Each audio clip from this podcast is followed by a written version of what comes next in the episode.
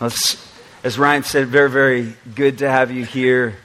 We consider it an honor to have guests that come with friends, and uh, I know some of you are sitting about a football field's uh, distance away from me. How's everybody doing out there in the lounge? And are you with me? Yeah, there are some in the nosebleeds, and I hope you don't lose the meaning of, of what's taking place. But uh, man, I love that God just gave us snowfall at 11 a.m. this morning, and it's going to carry on. And it's not debilitating snowfall so that nobody could come tonight, but it just sort of is gently coming down. Um, I love snow. And one of the reasons why I love so- snow, I'm a Four Seasons guy. I grew up in the snow belt uh, of New York, right on Lake Ontario, about probably a thousand feet from Lake Ontario um, for the first half of my life. And um, in Oswego, we got an average, I looked it up, of 137 inches of snow a year where I grew up, which is compared to Lowell, I looked this up, we get 63 inches of snow a year. So a little over double is what I was used to. So I, I just love the snowfall. We were down, Ryan and I, uh, in Florida a couple weeks ago, and they got Christmas trees and they're selling things and there's lights, and you go to Applebee's and you're hearing some of the songs that we're singing. And one came on the radio. We were at Applebee's eating. Um, or no, it wasn't Applebee's, it was just another one of those knockoff restaurants. They have great, great baby back ribs. Who am I talking about? Huh? No. Outback. We're out at Outback, and all of a sudden Bing Crosby comes on, and it was like uh, something about, I'm dreaming of a white Christmas. We're in Sarasota. And I'm like, well, you can keep dreaming because it ain't happening down here. But you can come back on Delta and I'll show you a white Christmas up in Michigan. So all they're doing is dreaming. We're living. Am I right? Am I right? So we got the snow falling outside. It's perfect. It reminds me of growing up in the nostalgia of that. Like I said, I grew up in New York. I actually got some pictures of Oswego, New York to show you a little bit about my background. And we got a lot of kids in here because we don't have Kids Zone going for all the kids, and I want to make sure I engage the kids here tonight with some pictures and some illustrations and adults like that too. This is where I grew up. This is what the snow looked like. It did things that defied gravity and reality, like tuck under things and uh, physics. I don't know where that comes into play, but it would just go underneath your roof and start like snowing from the ground up where I grew up. This, I remember this particular picture, and I don't know if snow hit here around 77, 78. Does anybody remember that? Well, I was about five years old. We literally could swim off of, or swim, we could, we could sled off of our roofs that year. We also, the, the banks were so high you could climb up the telephone poles and touch the electrical lines. I know because I did it and I lived to tell about it, but um, this, this was the kind of snow we would get in New York. And I remember there was this one hill, the next slide shows you the hill. It was called Perry Hill. And in order for us to get to my house, to where we go to church, we would have to go up this hill. They had a bank, and the lake effect would blow across this field. And this drift would be like 30 feet high. And they'd bring out this mega, uber snowblower that would blow the snow, and you would kind of go through this ford on the way to church. It was amazing. And I love the snow plows coming down the road. This next one is one of the snow plows in Oswego. They were orange there, and they would just like come down at about 45 miles an hour and take 10 inches of snow and throw it, and there'd be this sort of big, huge rooster tail of snow that would be flying over. I remember one Christmas, I was 14, and I'm just going to give a disclaimer do not do this. Half of what I do, don't do it um, I'm the example for you of what not to do. But I remember this one Christmas, I woke up and there was like 10 inches of snow, 10, 12 inches of snow, depending on where you were at in Oswego. And it was fresh and nobody had touched it. And I like to be the first one out. I'd get on my snowsuit, be the first one out to put my footprints in it. And out in the middle of the road, the plows hadn't even come yet. So it was like literally this much snow in the middle of the road. And I knew the plows were going to be coming in about the next hour. And I had this idea. My neighbor called me Dennis the Menace. And there was a reason for that. I was thinking, man, what an adventure it would be if, when that plow came by, I got about 10 feet away from where it was, and that sprayed over on top of me like a wave and piled on top of me. And I thought, I'm going to let it go by to the end of the road, which is about a quarter mile up to 104. And then when it comes back down, I'm going to go, I'm going to lay down like this, and I'm just going to let like all that snow pile on top of me.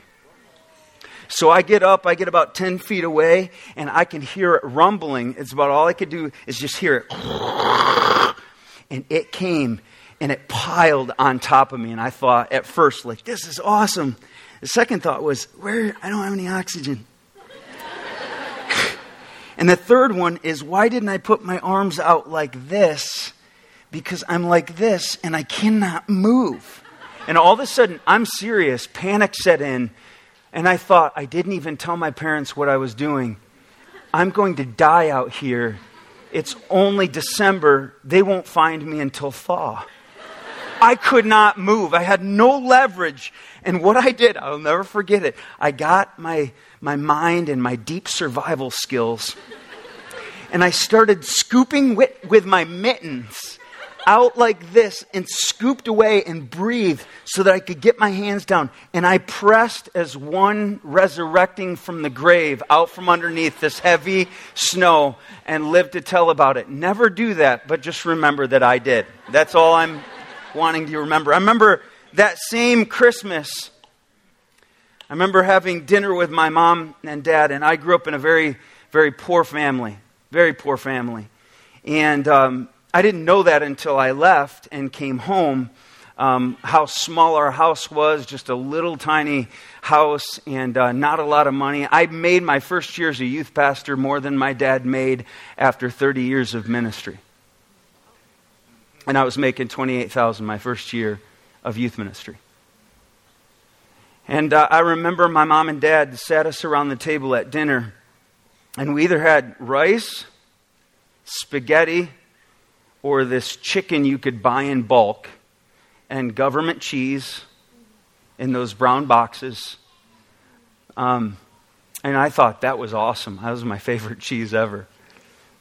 And my mom said, This year we're not going to be able to get you guys any gifts. I remember I was 14.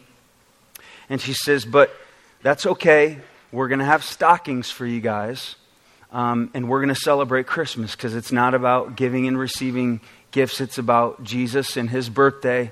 But this year we're just not able to do that. In other years, we never had a lot of gifts. Typically, we would have three gifts. We'd have two that we needed and one that we wanted. Two that we needed, one that we wanted. And so the needs were more like, you know, uh, you need blue pants or you need a shirt for school or something like that. Um, I had to wear blue pants every day to the Christian school I went to and blue socks and brown or black shoes. So that would be what we would get as a necessity. This year we were only getting one of these bad boys. And I will never forget what was in that particular stocking that year because it's all I got. And I went out and purchased the things that were in that stocking. I actually called my mom two weeks ago and I said, This is what I remember being in that stocking. She, she said, You forgot one thing that I bought. And so I was like, that's right. And so I included it in the stocking that we got. And I was looking at stocking stuffers, which is all this candy and all these wonderful things. We got necessities. The first thing I got in my stocking were socks for school.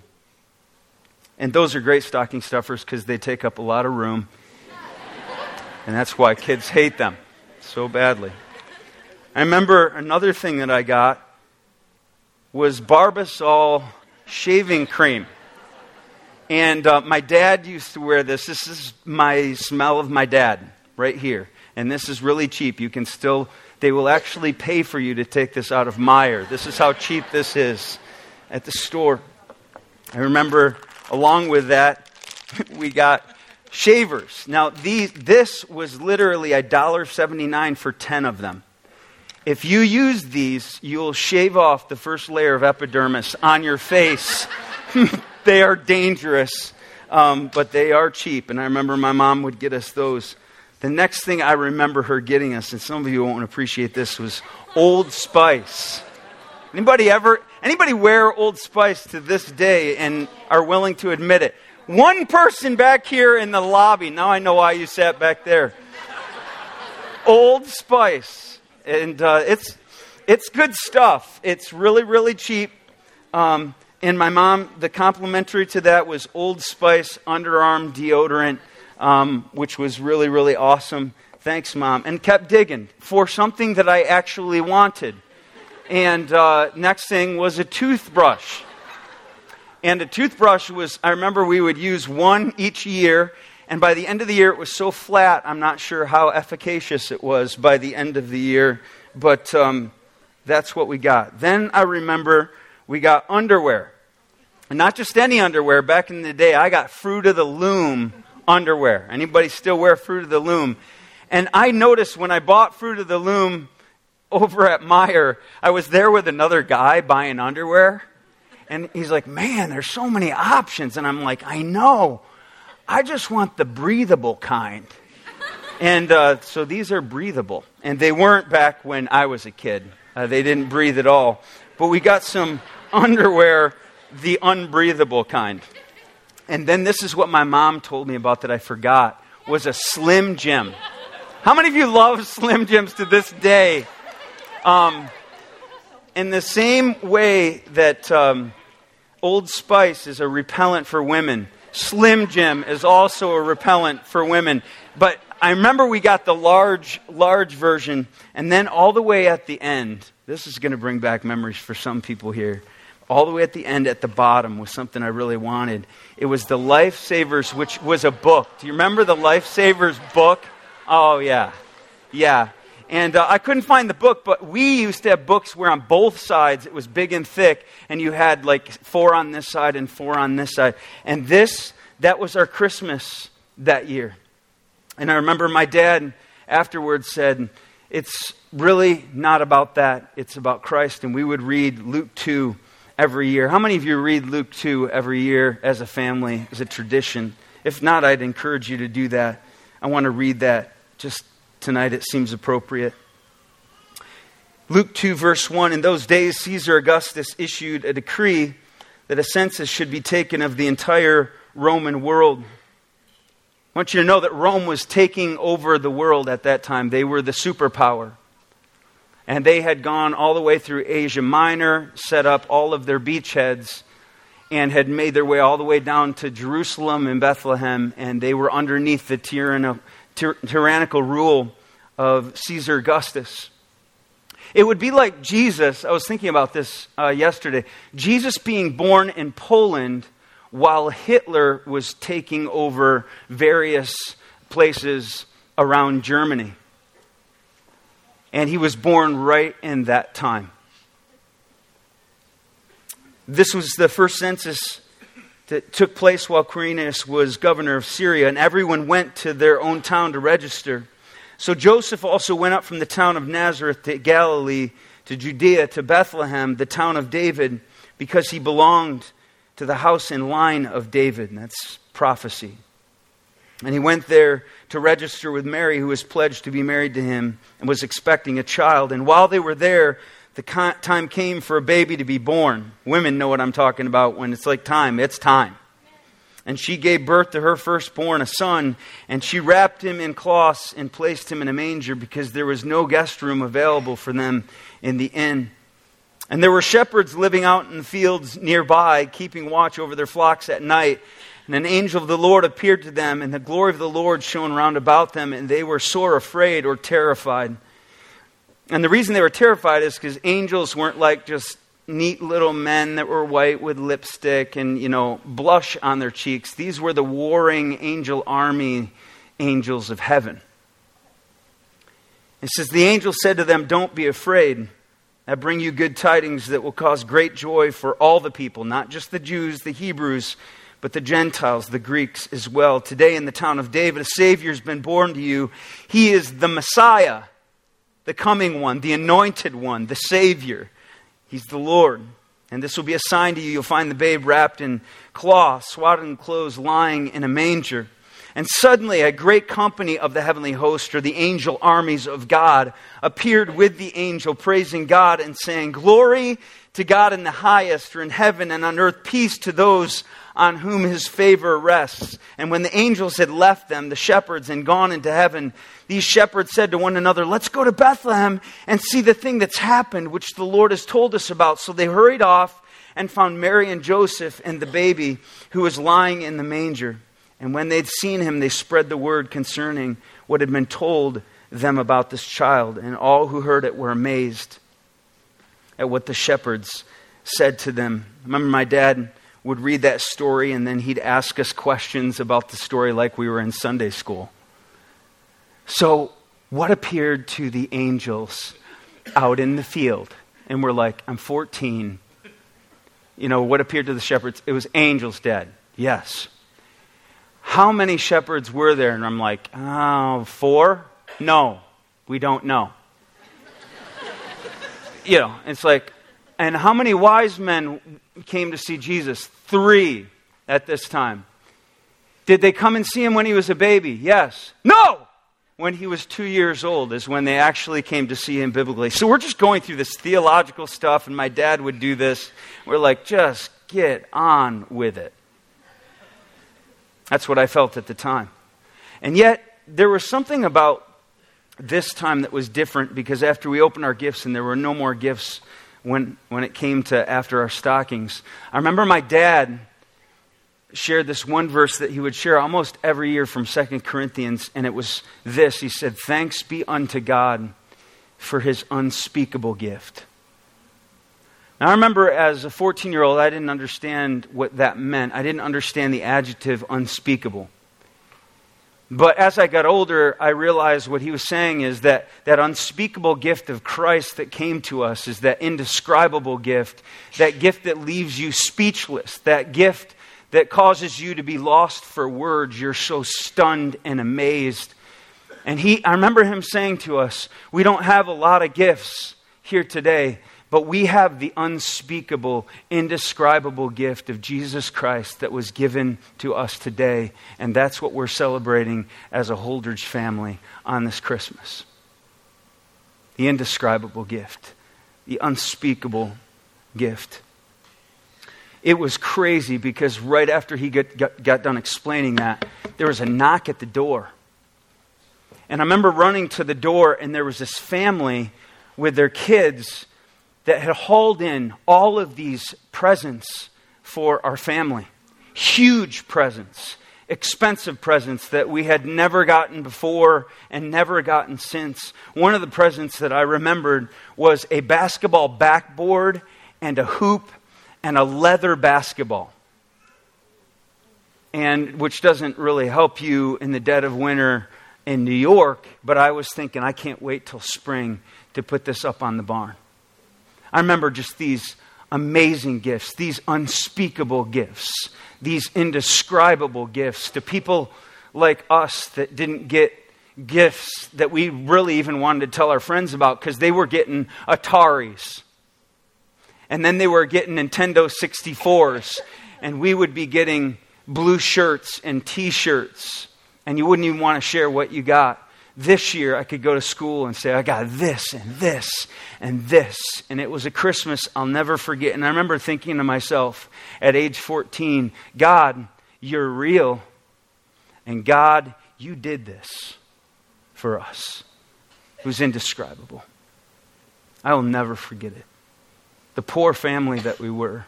I've been on both sides now. And I think I love to give to people that, that are in need that have such great need because I know what it feels like to have somebody knock on your door and just show up and lavish you with love and how much that monetary gift means to you. And it sunk in and it was so impressionable to me at that time. I was thinking about the word gift, this indescribable gift. And growing up, I remember just hearing the word gift in different verses of the Bible. Romans 3, verse 23, it said, The wages of sin is death, like Ryder was talking about, but the gift of God is eternal life through Jesus Christ our Lord. The gift of God is eternal life through Jesus Christ our Lord. Another very popular one was in Ephesians chapter 2, where it said, It's by grace that you've been saved through faith, and that not of yourselves. It's a gift of God, not of works, so that no one can boast. I can't earn my salvation. I don't deserve my salvation. This is an indescribable gift that was given to me by grace through faith. And I realized that this gift, first of all, was the Savior. He was the indescribable gift. But that Savior who was the gift came bearing gifts, and that gift he was bearing as a Savior was salvation. He was the one who came to reach out and rescue people like us. And here we are over 2,000 years later, literally from BC to AD, separated by the birth of Christ. You want to talk about being significant? We literally tell time based on the birth of Jesus. And he came to seek and save the lost. That was me. It was you. And it was a gift unbelievable, indescribable, unspeakable, unfathomable gift. The older I get, the more that gift means to me. More than people knocking on your door and giving you amazing, expensive gifts, this gift is priceless.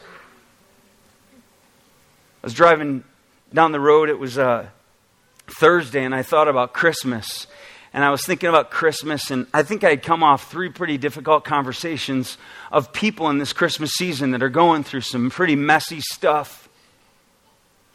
Some family issues, some, some loss, some pain, some addiction, some family schisms and fractures, and it's just painful. And sometimes I, I feel in this time of year I want to take joy in Christ, but I feel like I'm a leach field hearing of all the pain of people moving into a season that doesn't provoke or evoke joy and peace and love.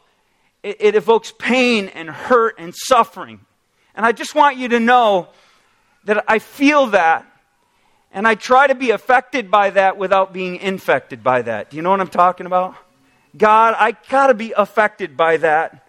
Let me feel that with you and let my heart hurt with your heart, God, but help me not to be infected by that so that I can't see the good that's around me. So somehow let me be affected without being infected. And I was thinking about the mess. And I'm, I love words and I love messing around with words and making up my own words. And for some reason, Chris Mess came to my mind. And I was like, man, for some people, it's just a Christmas, an absolute Christmas. But as I was reading the passage of Scripture throughout the week, it said that there was going to be today in the town of David a Savior has been born to you, and He is the Messiah. And I was like, oh my gosh, He's the Messiah. I love that. It doesn't mean anything. It's not the root word of Messiah or anything like that. It just is like, He is that is exactly what I think about. I don't know what your vision of God is or what comes to your mind, but the vision of our God, our deity, that is the King of kings and God of gods and Lord of lords, is the one who left the glories of heaven and came down to the putrid pain of this world and got his fingers dirty and said, I will climb into your mess and become what you are and live it with you. And I will be the Messiah to give you Christmas. Whatever you got that's a mess in your life, I'm the Messiah. I'm the Savior. I'm the healer. I'm the freedom giver. I'm the chain breaker. I'm the waymaker. That's me. And I'm not going to tell you that from a great distance. I'm going to come down and prove it by coming to this earth as a very fragile baby and growing in this world and then dying as an innocent man for your sins and mine. That's Christmas. That's what we celebrate in the church. That's what we celebrate as Christians tonight. One of my favorite Christmas carols to this day is O Holy Night. And Kate sang it in the last service. And I was like, man, I wish she would just keep singing. And it came to an end. And Ryder shared that one of his favorite lines in this is, and the soul felt its worth. Our soul felt its worth. When he came here, when we sing a song, watch where that's placed as a lyric that he came and the soul actually felt like I mean something. Someone loves me. I'm valuable. I have significance. I was made for a reason. I have a purpose. And there's a plan for my life. I finally feel worth because somebody loved me enough to come after me. I'm not an afterthought, I'm a forethought in Christ's mind. And so as we do our candle lighting and sing this song in Silent Night, I want you to know that Jesus came to save sinners, of whom I'm the worst. And all you have to do in this place tonight to receive him is to believe him. Say, I believe you died for my sins and you are my Savior. You are the Messiah that came to save me from my mess and to clean my heart so that I could go and be with you in heaven someday and live a life of freedom down here because of your forgiveness. And says, everyone who calls on the name of the Lord will be saved. That's what we celebrate because Jesus came and he was born to die. And as we light these candles, he was the light of the world actually the early church, after he rose from the dead, in the very tomb that he rose from, the church kept a candle in there for decades and decades lit. And they didn't, they didn't let it get extinguished to recognize that the light of the world had come and he had risen. He was gone, but he was still lighting up the world by lighting up people's hearts. And they wrote the first hymn that is ever recorded called the Phos Hilaron, O come, thou gladdening light. He is the gladdening light of the world. And we're going to light these candles around here. And your soul has worth today, not because I'm telling you it does, but because Christ came for you. He loved you that much. Would you stand up and grab your candles? And we're going to light those in a moment.